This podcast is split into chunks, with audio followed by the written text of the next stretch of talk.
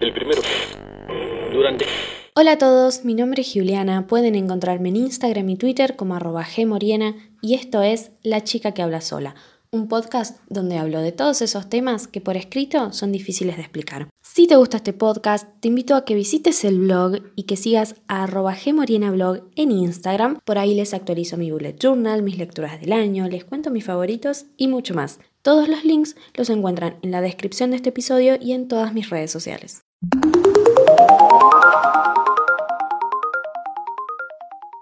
Hola a todos, bienvenidos a un nuevo episodio de La chica que habla sola.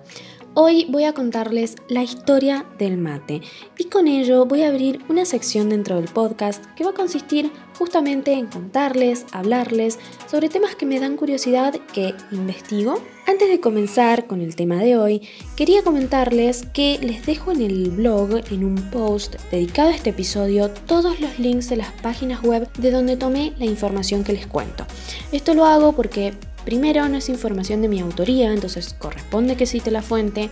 Dos, por si quieren saber de dónde saqué la información. Y tres, por si quieren seguir investigando. Ok, decidí dividir la información en subtítulos para que sea más ordenado. El primero de estos subtítulos es ¿qué es el mate? El mate es una bebida popular en la mayor parte de los países de América del Sur, que son Argentina, Paraguay, Brasil y Uruguay, que se prepara utilizando la planta de yerba mate. El segundo de los subtítulos es ¿Cómo se prepara el mate? Para preparar el mate es necesario tener un recipiente que acá en Argentina lo conocemos como mate, en otros países tiene otro nombre, y que tradicionalmente es una calabaza que se vacía, se deja secar al sol y luego se le hace todo un proceso de curado, pero también pueden ser de metal, de madera, de plástico o de vidrio. Además hace falta una bombilla, la bombilla es un sorbete de metal que termina en un filtro, tradicionalmente están hechas de plata e incluyen algunos adornos, aunque las más modernas se hacen de acero inoxidable. Por último, hace falta un termo o un recipiente para mantener el agua caliente. Elaborar y servir el mate siempre es trabajo del cebador. El mate se prepara en la calabaza rellenándola dos tercios con hierba seca. Después se sacude para que las hojas más grandes se vayan al fondo y las más pequeñas, todas esas partículas finas, queden arriba. Así no se tapa la bombilla. Es importante inclinar la calabaza para que la hierba se incline y donde quede menos hierba se le coloca el agua caliente para hidratar la hierba y luego poder eh, poner la bombilla. Algo que es muy muy importante es no dejar hervir el agua porque las hojas de hierba se queman y pierden sus propiedades. Además, los que toman mate se queman la lengua, así que nunca jamás de los jamases dejen hervir el agua. El protocolo dice que el cebador debe beber el primer mate, así es, le saca todo el gusto amargo y se asegura de que esté listo y rico para todos los que van a tomar eh, el mate, que se, se forman en ronda, se, se, hace una ronda y se comienza de derecha a izquierda sin saltearse a nadie. Cada persona se bebe el mate y lo devuelve al cebador para que lo rellene y se lo dé a la persona siguiente. Si alguien del grupo ya no quiere tomar más mate, se lo agradece al cebador y este entiende que esa persona no quiere más. El proceso de mm, rellenado se repite hasta que el mate pierda su sabor. Esto normalmente lo conocemos como que el mate está lavado. Cuando esto sucede, se saca toda la hierba del mate y se vuelve a preparar. Como tercer subtítulo puse tres normas básicas que nadie respeta. La primera es no mover la bombilla con la mano. Esto es algo que honestamente cuando cebo mate me molesta mucho, mucho me molesta, porque, a ver, el mate, la bombilla del mate, no es la caja de cambios de un auto, ¿ok? Entonces no muevan la bombilla, déjenla. Si el mate está tapado, le dicen a la persona que está cebando mate, che, el mate está tapado. Entonces esa persona lo destapa, pero nunca jamás de los jamases muevan la bombilla porque dejan un cráter en el mate. Segundo, respetar el orden del círculo. Y en este punto soy total y completamente culpable. Porque yo cuando cebo mate me pierdo. Me pierdo la ronda, así sean dos personas, tres, o sea yo con otra más, no importa, yo me pierdo porque me pongo a charlar y me olvido. Me olvido. ¿Y qué hago cuando me olvido? Me tomo un mate yo y empiezo de vuelta. Entonces, entonces, mis amigas, mi familia, no sé, con el que esté tomando mate, me retan porque siempre dejo a alguien sin tomar mate y, nada. A ver, ¿no? O sea, no lo hago a propósito, pero es que me pongo a charlar y me olvido. Y el tercero, eh, la tercera de estas normas básicas que nadie respeta es no decir gracias cuando alguien te pasa el mate. Eso significa que no querés más. Y, y, acá estoy un poco en conflicto con este punto, porque a veces necesitas decirle gracias a la persona que te está cebando el mate, porque, porque te está cebando el mate, porque te está compartiendo un mate, porque el mate está rico pero no le podés decir gracias porque va a interpretar que no querés más y en realidad sí querés más, ¿no? Entonces es como bastante conflictivo este punto, ¿no? A veces, o sea, yo a veces lo que hago es decirle gracias y aclararle que es gracias por el mate, no, no gracias de que no quiero más. El cuarto subtítulo es ¿Dónde y cuándo nace el mate? Este subtítulo es el que le da origen a este episodio.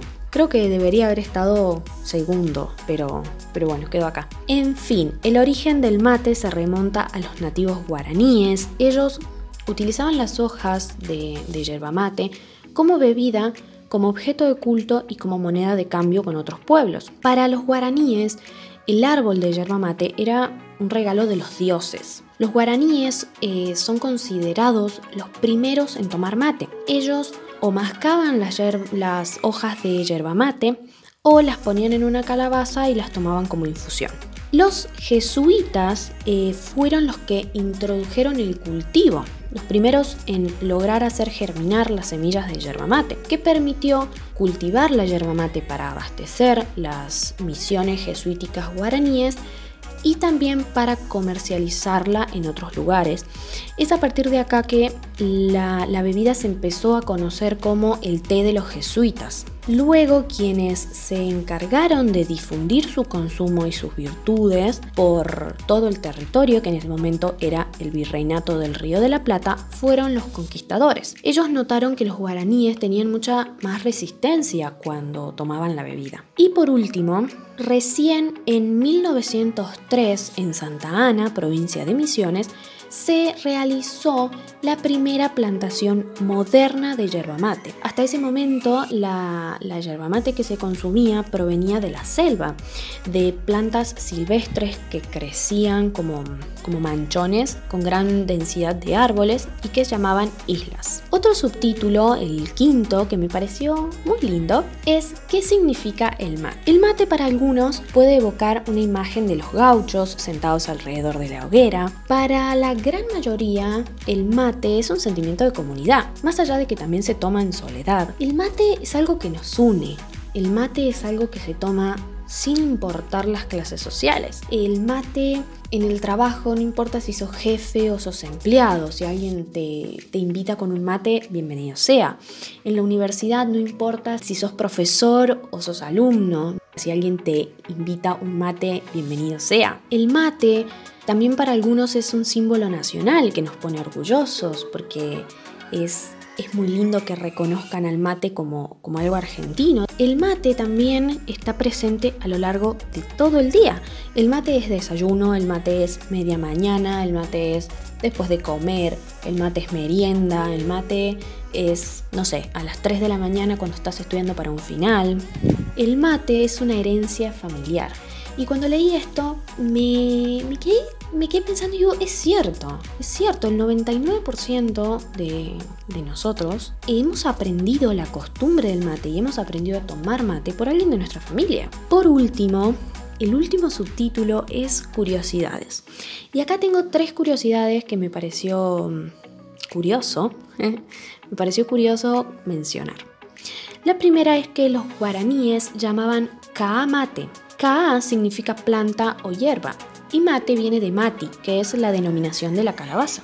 El segundo de, estos puntos, de estas curiosidades, es que Hernando Arias de Saavedra, más conocido como Hernandarias, que fue gobernador del Río de la Plata y del Paraguay por allá por el 1600 y algo, dispuso, en muy guacho, que si alguien era sorprendido tomando mate o en posesión de hojas de hierba, el producto iba a ser quemado en la plaza pública y el acusado debería abonar 10 pesos de multa y 15 días de cárcel. Esto, según lo que investigué, se debe a que tanto el Estado, los, los gobernantes y la iglesia creían que el mate hacía holgazanes a las personas. Entonces, por eso lo prohibieron.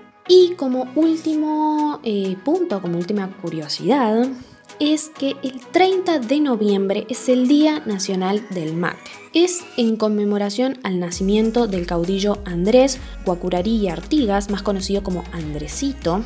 Andresito era de familia guaraní, nació un 30 de noviembre de 1778 en Santo Tomé, provincia de Corrientes, y gobernó la denominada provincia grande de las Misiones entre 1815 y 1819. Desde su cargo, él fomentó eh, la producción de yerba mate e impulsó su comercialización. También eh, Artigas eh, puso al mismo nivel de igualdad tanto a indígenas como a hombres blancos, les dio los, los mismos derechos.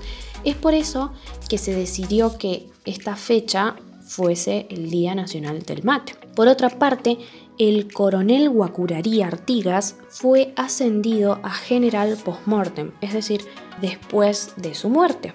Fue de los primeros líderes federales de las Provincias Unidas del Río de la Plata y el único gobernador indígena de la Argentina. De toda la historia argentina fue el único gobernador indígena.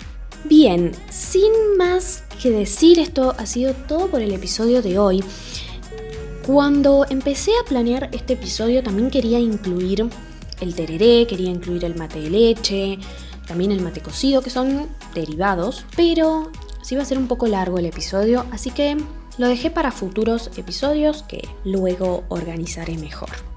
Si quieren, déjenme en, los comentarios de este capítulo, en los comentarios del podcast, o me lo hacen saber por mis redes sociales, qué les pareció este, la historia del mate, si la conocían, si hay más, más curiosidades o más datos que les parecen importantes y que no mencioné. Además de dejarles las, las, fuentes de donde saqué la información, en el blog les dejo eh, algunos links con más información que también me pareció interesante y que no incluí en, este episodio, pero aún así me parece importante, así que se las dejo por si quieren investigar más. Y nada, esto ha sido todo. Si les gustó, denle un me gusta, suscríbanse al podcast, compartan en sus redes sociales, eso me haría muy feliz y nos vemos el próximo episodio.